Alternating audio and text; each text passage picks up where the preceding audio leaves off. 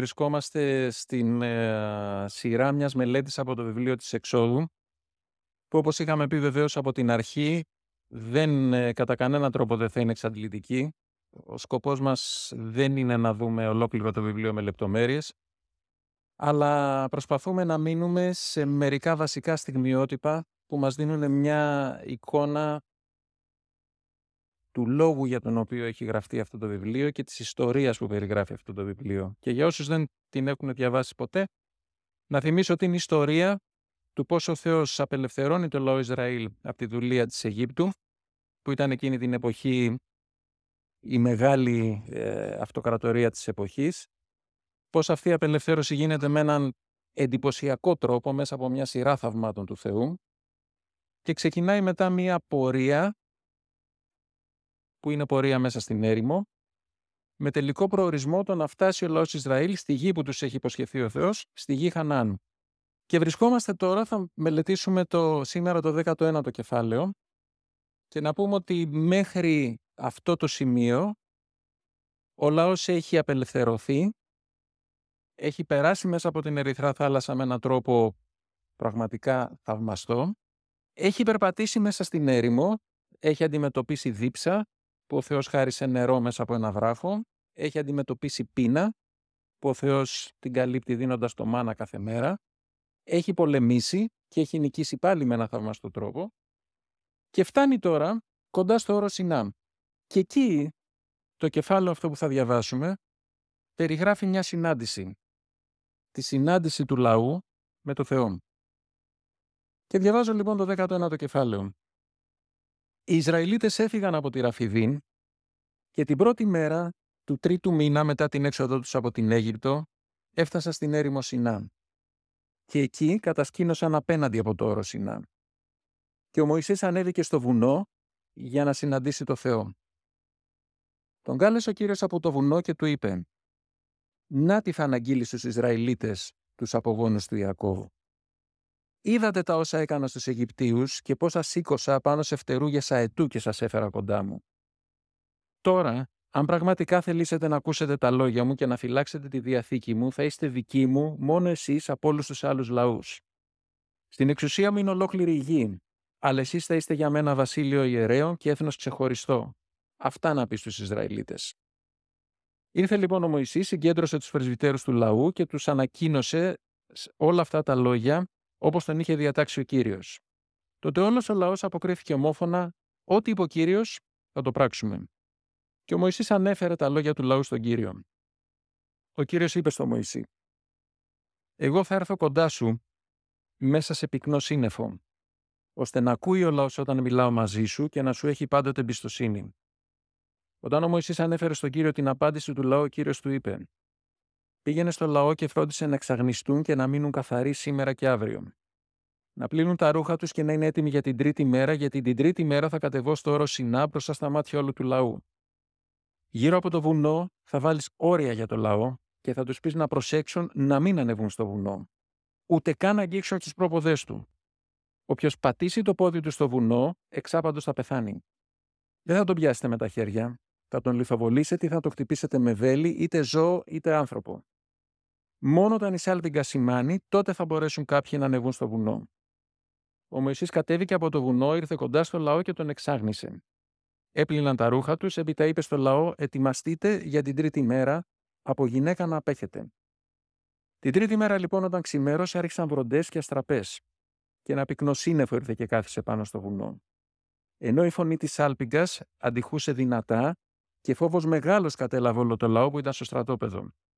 Τότε ο Μωυσής κάλεσε το λαό να βγει από το στρατόπεδο για να συναντήσει το Θεό και στάθηκαν κοντά στους πρόποδες του βουνού. Το όρος να είχε καλυφθεί ολόκληρο με καπνό, γιατί πάνω του είχε κατεβεί ο Κύριος μέσα σε φωτιά. Ο καπνός ανέβαινε σαν από καμίνι και το βουνό ολόκληρο σιώταν δυνατά. Ο ήχος της άλμπιγκας ολοένα δυνάμωνε. Ο Μωυσής, ο Μωυσής μιλούσε και ο Θεός το αποκρινόταν με βροντές. Ο Κύριος που είχε κατέβει στην κορυφή του όρου Σινά κάλεσε το Μωυσή στην κορυφή του βουνού. Ο Μωυσής ανέβηκε και ο Κύριος του είπε «Κατέβα και ειδοποίησε το λαό να μην πλησιάσουν για να με δουν, γιατί τότε πολλοί από αυτούς θα χάσουν τη ζωή τους. Ακόμα και οι ιερείς που με πλησιάζουν πρέπει να εξαγνιστούν για να μην οργιστώ εναντίον τους». Ο Μωυσής είπε στον Κύριο «Δεν είναι δυνατόν να ανέβει ο λαός στο Ρωσινά γιατί εσύ μας το απαγόρευσες ρητά και μας είπες να τα απομονώσουμε βάζοντας όρια και να το ανακηρύξουμε Άγιο». Ο Κύριος απάντησε «Πήγαινε, κατέβα και έπειτα ανέβα πάλι μαζί με τον Ααρών. Οι ιερείς όμως και ο λαός να μην περάσουν τα όρια για να με πλησιάσουν, γιατί θα ξεσπάσει η οργή μου εναντίον τους. Ο Μωυσής κατέβηκε πάλι και τα είπε αυτά στο λαό. Όπως είπαμε και πριν, αυτή η ιστορία είναι μια διαφορετική ιστορία από ό,τι έχουμε δει μέχρι τώρα να συμβαίνει στην έξοδο. Βεβαίως μέχρι τώρα, σε αυτά που έχουμε δει, ο Θεός είναι μαζί με το λαό.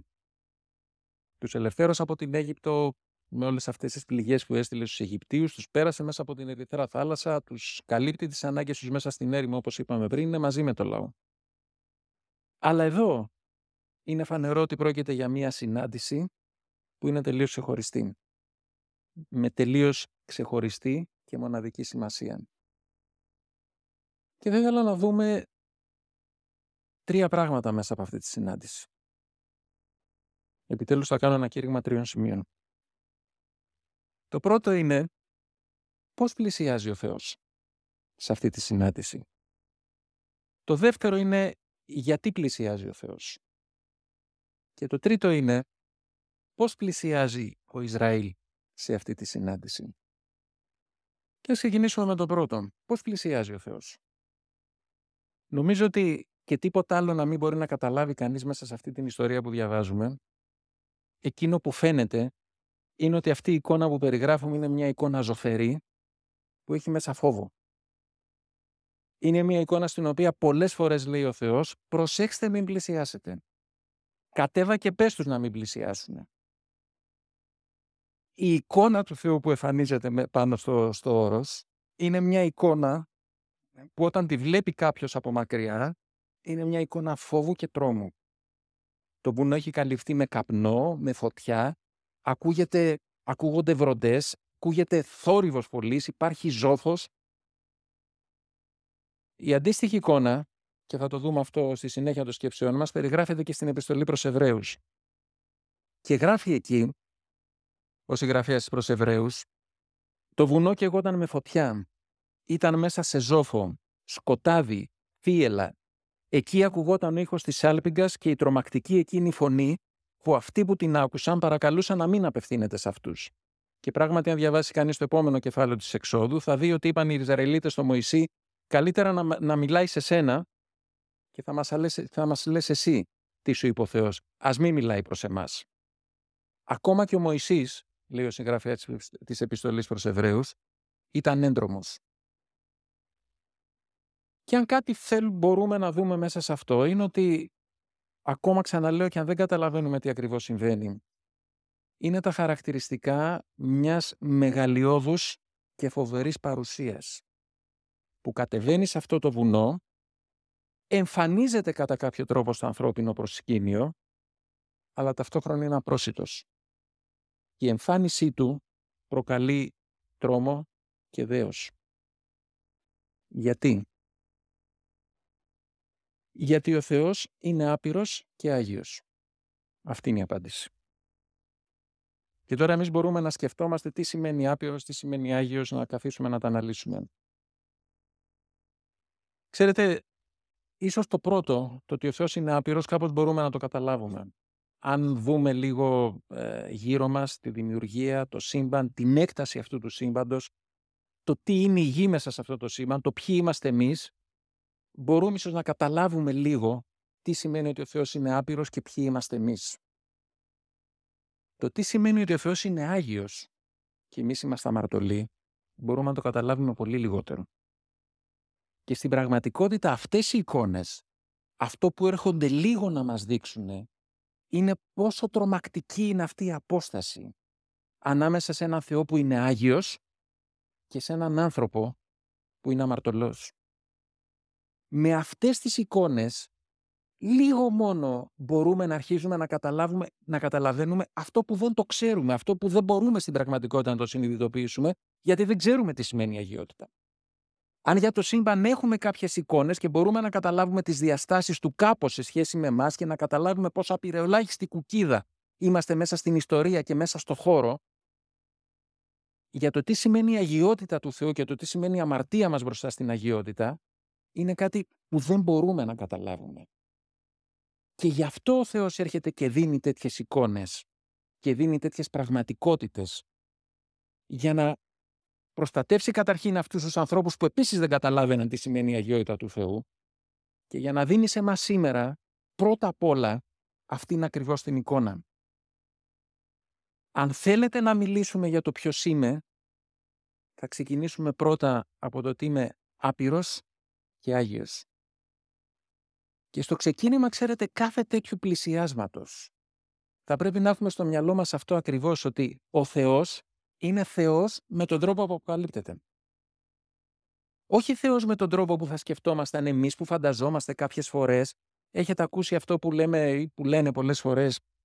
Για μένα ο Θεός είναι ή εγώ το Θεό το φαντάζομαι ή προτιμώ να σκέφτομαι το Θεό σαν τον Ιησού Χριστό. Το Θεό της Παλαιάς Διαθήκης δεν μπορώ να το σκέφτομαι.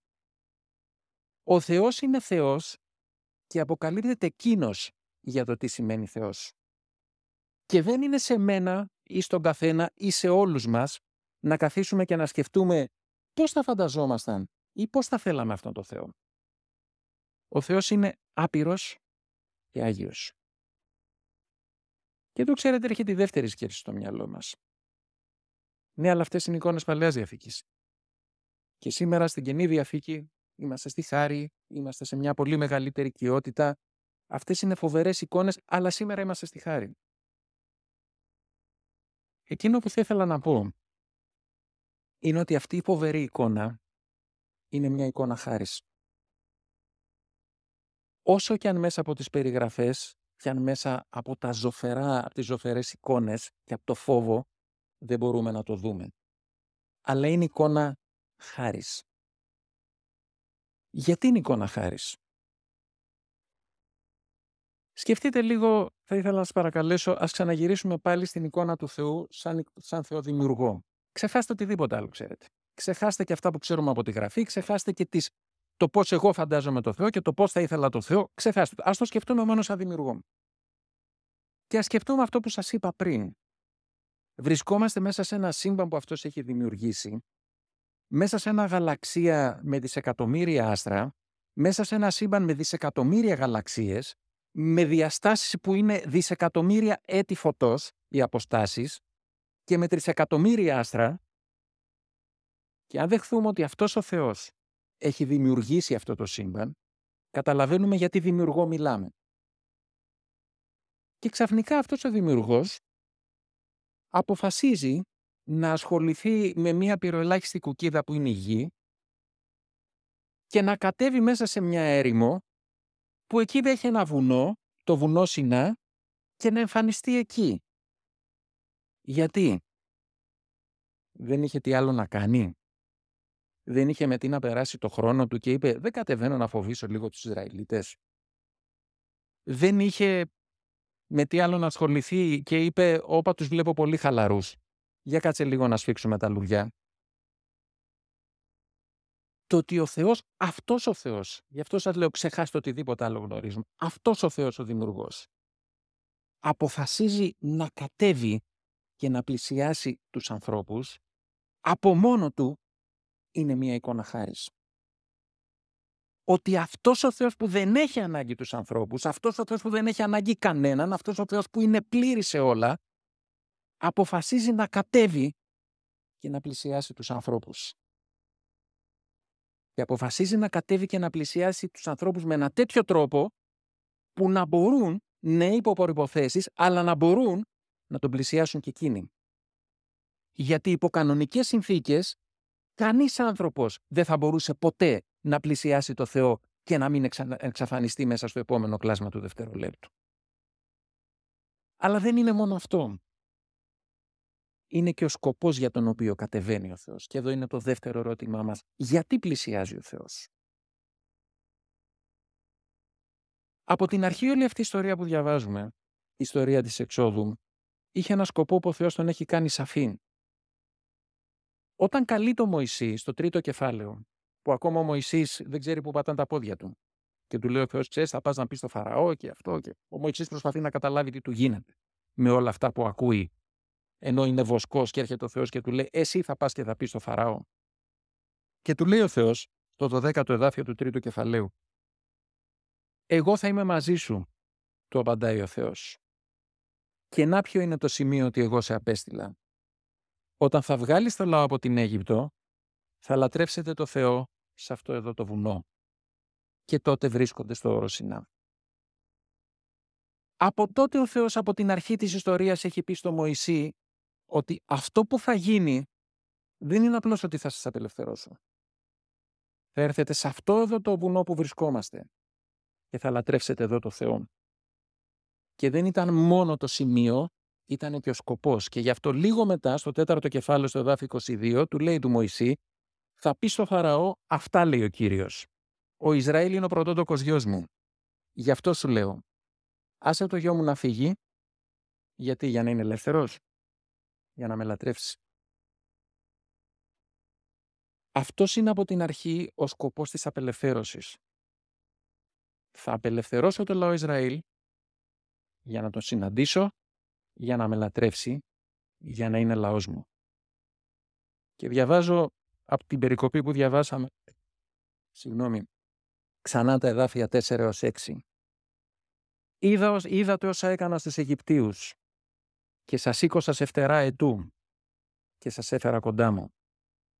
Τώρα λοιπόν, αν ακούσετε τη φωνή μου και φυλάξετε τη διαθήκη μου, θα είστε σε μένα ο εκλεκτός από όλους τους λαούς. Γιατί δική μου είναι ολόκληρη η γη και θα είστε σε μένα βασίλειο ιεράτευμα και έθνος Άγιο, ξεχωριστό.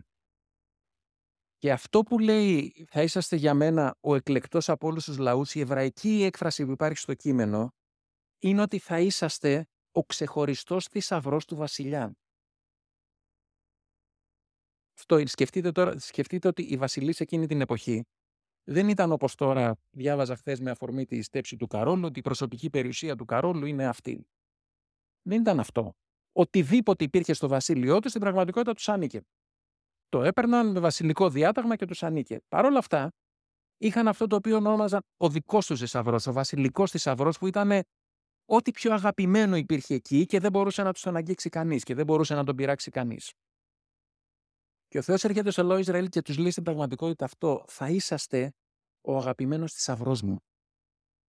Και βάλτε το αυτό σαν τη διαστολή με αυτό που λέει αμέσως μετά, όλη γη είναι δική μου. Και αυτό έχει δύο πράγματα. Το ένα είναι αυτό το οποίο είπαμε πριν, ότι στην πραγματικότητα στους βασίλεις όλο το βασίλειο ανήκε, αλλά ξεχώριζαν αυτό που ήταν ο δικός τους θησαυρός. Όλη η γη, λέει ο Θεός μου, ανήκει. Αλλά είναι και ακόμα κάτι. Όλη η γη μου ανήκει που σημαίνει ότι δεν θα είχα ανάγκη και δεν έχω ανάγκη κανένα λαό. Αλλά θέλω να είσαστε ο λαός με τον οποίο εγώ θα έχω σχέση. Και θέλω να είσαστε ο λαός τον οποίο θα καλέσω για να πραγματοποιήσει τα σχέδιά μου σε ολόκληρη τη γη. Και σήμερα ξέρουμε ότι αυτή η υπόσχεση και αυτή η πρόσκληση του Ισραήλ είναι μια υπόσχεση και μια πρόσκληση που αφορά κάθε άνθρωπο ο οποίος ανήκει στο λαό του Θεού. Γι' αυτό το λόγο ο Θεός πλησιάζει στο όρο Σινά. Γιατί από την αρχή εκείνο που ήθελε δεν ήταν απλώς να απελευθερώσει το λαό Ισραήλ από τους Αιγύπτιους και να μην καταπιέζονται. Ήθελε αυτός ο λαός να είναι ένας λαός που θα έχει σχέση μαζί του. Που θα είναι πολύτιμος για το Θεό. Που θα κατοικεί ανάμεσά τους και αυτός ο λαός θα γνωρίζει το Θεό και αυτός ο λαός θα είναι φως του κόσμου. Στο 21ο κεφάλαιο του βιβλίου της Εξόδου, στα δάφια 45 και 46, λέει ο Θεός «Θα κατοικώ ανάμεσα στους Ισραηλίτες και θα είμαι ο Θεός τους και θα γνωρίζουν ότι εγώ, ο Κύριος ο Θεός τους, τους έβγαλα από την Αίγυπτο για να κατοικώ ανάμεσά τους». Ξαναγυρίστε λίγο από εκεί που ξεκινήσαμε. Ο Δημιουργός, ο Θεός του σύμπαντος, ο Άγιος Θεός. Έρχεται και λέει Θέλω να είμαι ανάμεσα στους ανθρώπους. Να κατοικώ ανάμεσά τους και να με γνωρίζουν και να με απολαμβάνουν και να απλώνουν τα σχέδιά μου αυτοί σε ένα κόσμο που θα μπορούσα εγώ να πραγματοποιήσω τα σχέδιά μου εν οφθαλμού. Αλλά θέλω αυτοί να είναι εκείνοι οι οποίοι θα έρχονται κοντά μου και θα πλώνουν τα σχέδιά μου. Στο Λεβιτικό στο 26ο κεφάλαιο λέει αντίστοιχα «Θα στήσω τη σκηνή μου μεταξύ σας. Θα περπατώ ανάμεσά σας». Όχι γιατί ο Θεός είχε ανάγκη. Ούτε αυτό το λαό, ούτε εμάς, ούτε κανέναν. Ένας λόγος υπάρχει. Γιατί ο Θεός μας αγάπησε. Γι' αυτό. Δεν υπάρχει τίποτα που να μπορούμε να προσθέσουμε σε αυτό και τίποτα που να μπορούμε να αφαιρέσουμε από αυτό. Αυτή είναι η εξήγηση για όλα αυτά. Δεν υπάρχει άλλη εξήγηση. Γιατί ο Θεός μας αγάπησε. Γιατί ο Θεός μας αγαπάει και γιατί αυτή εξακολουθεί να είναι η πρόσκλησή Του διαρκώς. Να πλησιάζουμε ένα Θεό και να γνωρίζουμε ένα Θεό που θέλει να είναι Θεός μας, θέλει να μας αποκαλύπτει ποιος είναι, θέλει να είμαστε ο θησαυρός Του. Πώς πλησιάζει ο Ισραήλ σε αυτή την πρόσκληση; Η απάντηση είναι εύκολη. Με πάρα πολύ φόβο και με πάρα πολύ τρόμο. Και αφού προηγουμένως καθαρίζεται και αφού ακολουθεί όλα όσα είπε ο Θεός, ξέρετε, αυτά είναι τα χαρακτηριστικά της συνάντησης, κάθε συνάντησης των ανθρώπων με το Θεό στην Παλαιά Διαθήκη. Είναι μια συνάντηση, είναι συναντήσεις που πάντοτε προξενούν φόβο γιατί ξαφνικά ο άνθρωπος συνειδητοποιεί, έστω και ελάχιστα, τι σημαίνει ένας αμαρτωλός να βρίσκεται μπροστά στον Άγιο Θεό. Σας θυμίζω χαρακτηριστικά από τον Ισαΐα, από το έκτο κεφάλαιο, το εδάφιο 5. Όταν ξαφνικά ο Ισαΐας συναντάει το Θεό στον ναό, λέει «Αλίμονό μου, χάθηκα, γιατί είμαι άνθρωπος με χίλια κάφαρτα και κατοικώ ανάμεσα σε ένα λαό με χίλια κάθαρτα και τώρα είδα με τα μάτια μου το βασιλιά, τον κύριο του σύμπαντος. Και το φυσιολογικό ποιο είναι, χάθηκα. Γι' αυτό είπαμε πριν ότι κάθε τέτοια συνάντηση του Θεού με ανθρώπους, χωρίς να εξαφανιζόνται και χωρίς να εξαφανίζονται αυτοί οι άνθρωποι, είναι συνάντηση χάρης, ακόμα και αν έχει τέτοια χαρακτηριστικά φόβου μέσα. Και πώς πλησιάζουμε εμείς σήμερα; Ξαναγυρίζουμε σε αυτό το ερώτημα και σε αυτό που έχουμε στο πίσω μέρος του μυαλού μας. Ναι, αλλά εμείς σήμερα... Αλήθεια είναι αυτό. Και θα το δούμε αμέσως μετά, το ναι, αλλά εμείς σήμερα. Αλλά πριν δούμε το ναι, αλλά εμείς σήμερα, είναι σημαντικό να κρατήσουμε στη σκέψη μας ότι η αγιότητα του Θεού και το πώς απομακρυσμένος κανονικά είναι ο Θεός από τον πεπερασμένο και αμαρτωλό άνθρωπο δεν αλλάζει καθόλου σε σχέση με τότε. Γιατί η αμαρτωλότητά μας εξακολουθεί να είναι η ίδια, δεν είμαστε καλύτεροι από τους Ισραηλίτες, για να πούμε ναι εκείνοι ήταν έτσι αλλά εμείς είμαστε αλλιώς άρα αξίζουμε περισσότερο. Και γιατί πουθενά μέσα στη Γραφή δεν λέει ο Θεός ότι λιένει με κάποιο τρόπο αυτή την αγιότητά του και λέει ρε παιδί μου τότε ήμουν πολύ αυστηρός. Εντάξει, καλή αγιότητα, αλλά τώρα κάνω σκόντο, οπότε μπορείτε να έρχεστε πιο κοντά. Πουθενά δεν λέει κάτι τέτοιο. Τι αλλάζει; Ότι ήρθε ο Χριστός. Αυτό αλλάζει. Η αγιότητα του Θεού είναι η ίδια. Το πόσο φοβερός είναι ο Θεός παραμένει το ίδιο το πόσο τεράστια είναι η απόσταση ανάμεσα στην αγιότητα και στην αμαρτία είναι ακριβώς το ίδιο. Το ότι εμείς είμαστε το ίδιο αμαρτωλοί όπως και οι Ισραηλίτες είναι έτσι ακριβώς. Αλλά υπάρχει κάτι που τα αλλάζει όλα. Και αυτό είναι ότι έχει έρθει ο Χριστός. Γι' αυτό είναι που λέει στην επιστολή προς Εβραίους, παίρνοντας ακριβώς αυτή την εικόνα από το όρο Σινά, έτσι όπως την, την είδαμε και ξεκινήσαμε να διαβάζουμε, και λέει εκεί, στο 12ο κεφάλαιο, Διαβάζω από το εδάφιο 18 και λέει πια ο συγγραφέας της επιστολής. Δεν προσήλθατε στο όρο Σινά, αυτό που διαβάζουμε, που μπορεί κανείς να το ψηλαφίσει και που κάηκε με φωτιά και καλύφθηκε με ομίκλη, σκοτάδι και θύελα, όπου ακούστηκε ο ήχος της άλπιγκας και η τρομερή εκείνη φωνή που όσοι την άκουσαν παρακαλούσαν να μην ακούσουν άλλη λέξη, γιατί δεν μπορούσαν να αντέξουν τη διαταγή και θηρίο ακόμα να αγγίξει το βουνό θα λιθοβοληθεί. Ήταν μάλιστα τόσο φοβερό το φαινόμενο, στο Μωυσής είπε «Είμαι γεμάτος φόβο και τρόμο». Αντίθετα, εσείς προσήλθατε στο όρο Σιών, στην πόλη του αληθινού Θεού, στην επουράνη Ιερουσαλήμ, σε, μυριάδες, σε μυριάδες αγγέλους, σε πανηγύρι και σε σύναξη των πρωτοτόκων ιών του Θεού, που τα ονόματά τους έχουν καταγραφεί στους ουρανούς. Αυτή είναι η πραγματικότητά μας σήμερα. Όχι γιατί άλλαξε ο Θεός, αλλά γιατί ο Ιησούς Χριστός ήρθε και όλη αυτή την οργή και την απόσταση της αμαρτίας και όλο αυτό που σημαίνει αμαρτία ενώπιον του Θεού και αυτή την εξαφάνιση για κάθε ένα πριν αμαρτωλός την πήρε πάνω του πεθαίνοντας στο σταυρό επειδή εκείνος ήταν αναμάρτητος. Είναι όλο αυτό που με αυτόν τον υπέροχο τρόπο περιγράφει προς Εβραίους επιστολή λέγοντας ότι αυτός έχει ανοίξει μια καινούρια και ζωντανή οδό για να μπορούμε να πλησιάζουμε διαρκώς το Θεό. Και έρχεται και μας λέει ότι έχουμε λοιπόν αδελφοί παρησία, θάρρος να μπορούμε να παρουσιαστούμε και να μπούμε στα Άγια των Αγίων, στην παρουσία δηλαδή του Θεού, που ποια είναι η παρουσία του Θεού, αυτή ακριβώς που διαβάσαμε στο, για το όρο Σινά. Και να παρουσιαστούμε και να μπούμε μέσω μιας νέας και ζωντανής οδού που καθιέρωσε για μας ο Χριστός και έχουμε, λέει, ιερέα μέγα στον οίκο του Θεού, που είναι ο Χριστός που μεσητεύει για μας. Και γι' αυτό ας πλησιάζουμε, λέει, με αληθινή καρδιά, χωρίς δηλαδή να κρυβόμαστε, να υποκρινόμαστε ή να προσπαθούμε να δείξουμε κάτι άλλο από αυτό που είμαστε όταν πλησιάζουμε το Θεό. Πλησιάζουμε όπως είμαστε, με βεβαιότητα και πεποίθηση πίστεως. Γιατί είναι ο Χριστός σωτήρας, γιατί είναι ο Χριστός Μεσίτης που βρίσκεται στα δεξιά του Πατέρα και αυτό τα αλλάζει όλα. Και ο συγγραφέας της προς Εβραίους λέει ότι δεν προσερχόμαστε με σκυμμένα κεφάλια. Δεν προσερχόμαστε με μια ντροπή, πάλι τα θαλάσσωσα, πάλι δεν είμαι αυτό που έπρεπε, αλλά τέλος πάντων. Προσερχόμαστε, λέει, με παρησία, με θάρρος. Παρησία σημαίνει να έχω το θάρρος να παρουσιαστώ μπροστά σε κάποιον.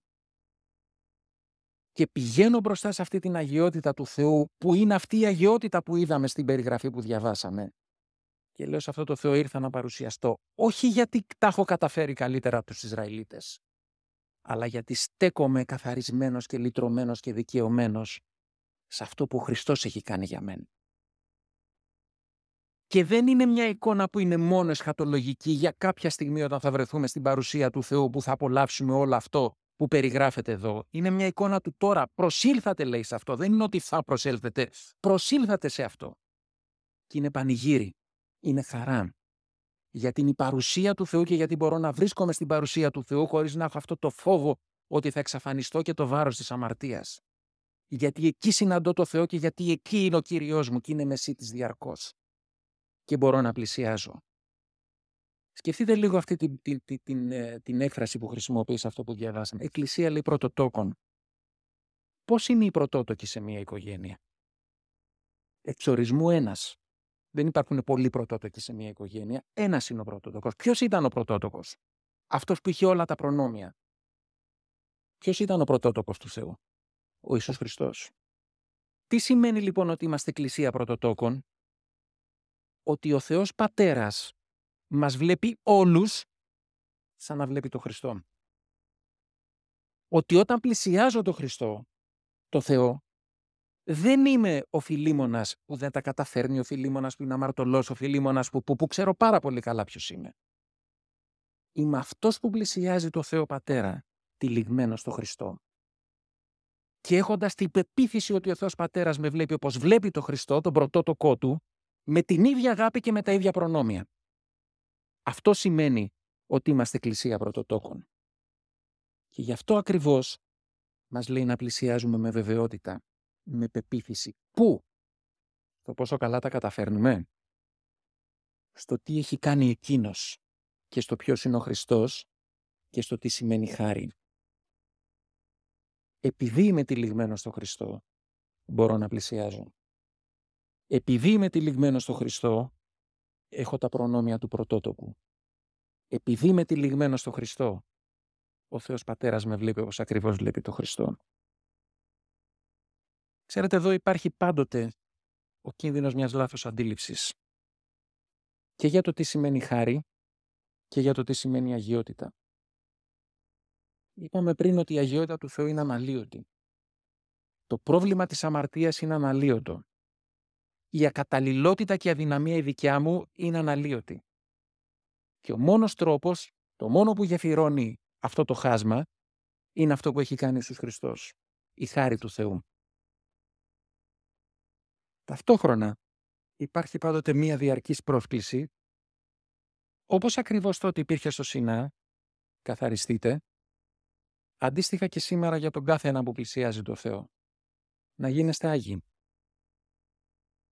Που σημαίνει ότι ταυτόχρονα πλησιάζω το Θεό ως ακατάλληλος και αμαρτωλός, αλλά ως άνθρωπος που κάθε στιγμή θέλει να γίνεται όλο και πιο Άγιος. Δεν πλησιάζω το Θεό σαν τον παντοτινό φιλαράκι μου. Δεν πλησιάζω το Θεό σαν τον άνεχόρον σωτήρα. Πλησιάζω τον Άγιο Θεό, που με καλεί να γίνομαι κι εγώ όλο και περισσότερο Άγιος, ξέροντας ότι διαρκώς παραμένω αμαρτωλός, γιατί ποτέ δεν μπορώ να γίνω τόσο Άγιος που να αξίζω να πλησιάσω το Θεό. Και αν ένας κίνδυνος είναι αυτός, να θεωρώ το Θεό σαν ένα παντοτινό φιλαράκι μου και ότι χάρη τα σκεπάζει όλα και ότι εγώ δεν χρειάζεται να αλλάζω. Ο άλλος κίνδυνος, και επιτρέψτε μου την έκφραση, είναι να πάρω την αγιότητα με το λάθος τρόπο πολύ σοβαρά. Γιατί είναι πολύ σωστό να την πάρω την αγιότητα πολύ σοβαρά έτσι όπως είπαμε πριν. Αλλά ξέρετε ο άλλος κίνδυνος είναι να θεωρήσω τη δική μου αγιότητα και να την πάρω στα πολύ σοβαρά. Και να νομίζω ότι επειδή σιγά σιγά ο Θεός με αλλάζει και κοιτάζοντας τον εαυτό μου λέω «ΟΚ, είμαι καλύτερος τώρα από ότι ήμουν πριν από πέντε χρόνια», ότι ταυτόχρονα έχω ψηλώσει λίγο. Και καθώς ψηλώνω, ότι η απόσταση που με χωρίζει από το Θεό μικραίνει. Όσο πιο ψηλά ανεβαίνει σε ένα βουνό, τόσο πιο μικρή απόσταση είναι αυτή που σε χωρίζει από το Θεό. Θυμάστε τι έγινε την τελευταία φορά πριν από αυτό, που οι άνθρωποι αποφάσισαν να ψηλώσουν για να είναι πιο κοντά στο Θεό. Ήταν η ιστορία του πύργου της Βαβέλ. Κατέβηκε, λέει ο Θεός, και τότε κατέβηκε. Κατέβηκε, λέει, για να δει τι γίνεται. Εκείνη η εικόνα, ξέρετε, σκεφτείτε εμάς, ας πούμε, που περπατάς έξω και βλέπεις ξαφνικά κάτω και σκύβεις να δεις τι κάνουν αυτά τα μυρμήγκια, ρε παιδί μου. Αυτά που ήθελαν να ψηλώσουν για να είναι πιο κοντά στο Θεό. Και στη μία περίπτωση, όταν ξεχνάω την αγιότητα του Θεού και παίρνω τη χάρη χαλαρά, και στην άλλη περίπτωση, όταν θεωρώ τη δική μου αγιότητα πολύ σημαντική, στην πραγματικότητα αυτό που κάνω είναι να κακοποιώ την αγιότητα του Θεού. Γιατί η απόστασή μας από το Θεό μικραίνει και γεφυρώνεται όσο πιο χαμηλός και μικροσκοπικός είμαι. Όχι όσο περισσότερο ψηλός νομίζω ότι είμαι, με οποιοδήποτε τρόπο και αν ψηλώνω. Και η πραγματική πορεία της δικής μας αγιότητας είναι ότι όσο περισσότερο με αγιάζει και με αλλάζει ο Θεός, τόσο μεγαλύτερη καταλαβαίνω ότι είναι η απόσταση που με χωρίζει από τον Άγιο Θεό. Όχι μικρότερη. Και όσο μεγαλύτερη καταλαβαίνω ότι είναι η απόσταση που με χωρίζει από τον Άγιο Θεό, καταλαβαίνω πόσο μεγαλύτερη είναι αυτή η απόσταση που έχει γεφυρωθεί με το έργο του Χριστού. Και όσο πιο πολύ καταλαβαίνω το πόσο μεγάλη είναι αυτή η απόσταση που γεφυρώθηκε, τόσο πιο πολύ καταλαβαίνω τι σημαίνει χάρη. Και τι σημαίνει η αγάπη του Θεού και το πόσο με αγάπησε, γιατί καταλαβαίνω τι πραγματικά με χωρίζει από αυτόν τον Άγιο Θεό. Όσο νομίζω ότι αξίζω περισσότερο και ψήλωσα πιο πολύ, τόσο μικραίνω τη χάρη και την αγάπη του Θεού στη σκέψη μου. Γι' αυτό και ο λόγος του Θεού λέει ότι ο Θεός όχι απλώς πλησιάζει, κατοικεί με τον ταπεινό και με αυτόν που η καρδιά του είναι συντριμμένη. Γιατί κατοικεί μέσα σε αυτόν που η αγιότητά του τον κάνει μικροσκοπικό και όλο και πιο ανάξιο και όλο και με περισσότερη ανάγκη για το Θεό. Για να πλησιάζω εκεί που δεν αξίζω και να χαίρομαι το ότι βρίσκομαι εκεί που ξέρω ότι δεν αξίζω και ανάξια πλησιάζω. Ναι, αυτός ο Θεός δεν είναι εύκολος Θεός. Όπως λέει ο C.S. Lewis στην Άρμια, το λιοντάρι δεν είναι ένα εξημερωμένο λιοντάρι. Δεν είναι κατοικίδιο. Ναι, αυτός ο Θεός συχνά δεν είναι αυτός που θα ήθελα ή θα φανταζόμουν ή θα μου τέριαζε καλύτερα. Ίσως συχνά θα τον ήθελα πιο απόμακρο. να μην έχει ρε παιδί μου τόσα σχέδια για τη ζωή μου. Ας μην ασχοληθεί και τόσο πολύ με μένα. Δεν πειράζει. Ας τα καταφέρω κι εγώ λίγο μόνος μου. Δεν έχετε σκεφτεί κάποιες φορές στη ζωή σας γιατί να έχει σχέδια για μένα και να είναι αυτά τα σχέδια; Αλλά ξέρετε, είναι πάντα ένας Θεός που έρχεται και μου λέει «Είσαι ο θησαυρό μου». Είναι αυτός που έρχεται και μου λέει μέσα σε κάθε απορία μου και σε κάθε ερωτηματικό και σε κάθε δυσκολία και σε κάθε «Μα γιατί να είσαι έτσι» σε κρατάω σε φτερά ετού. Όπως ακριβώς είπε στους Ισραηλίτες. Είναι αυτός που έρχεται και μου λέει ότι δεν είσαι μόνο θησαυρός μου, αλλά έχω σχέδια μεγάλα και θέλω να είσαι μέρος των σχεδίων μου. Είναι αυτός που με καλεί να περπατήσω σε δικούς του δρόμους και στα δικά του σχέδια, που συχνά με υπερβαίνουν και με ξαφνιάζουν. Αλλά είναι αυτός ο Θεός που με απελευθέρωσε και με απελευθερώνει επειδή έχει σκοπό, έχει σχέδια και αυτά τα σχέδια είναι ασύλληπτα, αγαθά, όσο και αν εγώ τώρα δεν μπορώ να τα καταλαβαίνω.